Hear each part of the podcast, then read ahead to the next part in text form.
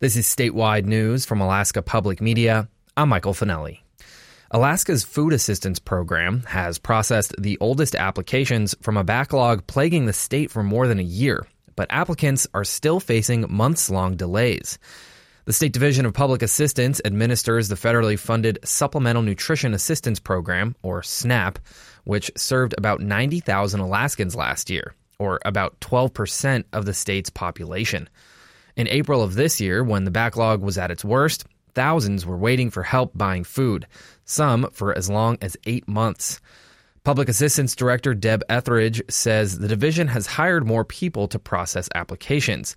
She says the Federal Food and Nutrition Service that oversees the program wanted the state to prioritize the oldest applications and renewals. We had some guidance from FNS where they really strongly recommended that we focus on the original backlog because some of those cases were very old. So we did, we attacked, we got rid of the old backlog on September 1st. And then that unfortunately created sort of a newer backlog.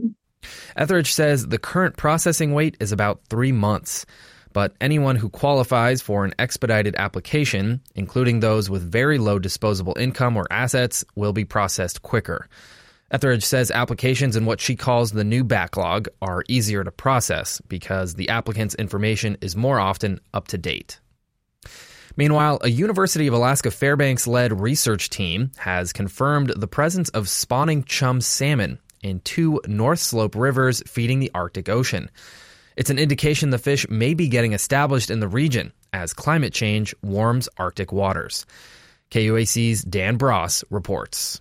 University of Alaska Fairbanks Associate Professor of Fisheries Peter Westley is clear there's nothing new about salmon straying into Arctic Ocean waters. Westley says the fish have long been occasionally observed and caught, but their numbers appear to be increasing. And we were interested in whether the change in the sort of frequency of salmon being encountered is that a perhaps indicator that the salmon are not only showing up in the ocean but are showing up in rivers and potentially working to establish populations in a, in a new region. Last month Westley led a team that aerially surveyed two Colville River tributaries, the Anaktuvuk and Itkillik rivers, and counted about a hundred chum salmon, equally split between the Arctic rivers. He emphasizes that movement of a species farther north is a clear signal of climate change. So where in the past those fish might have been sort of hopeful, hopeful colonists showing up and giving it a go, that the conditions are just changing enough that we might be on the cusp of having it be a viable success story for the salmon. The impacts of salmon sharing spawning grounds with Arctic Arctic char and Dolly Varden is among unanswered questions. In Fairbanks, I'm Dan Bross. This is Alaska Public Media.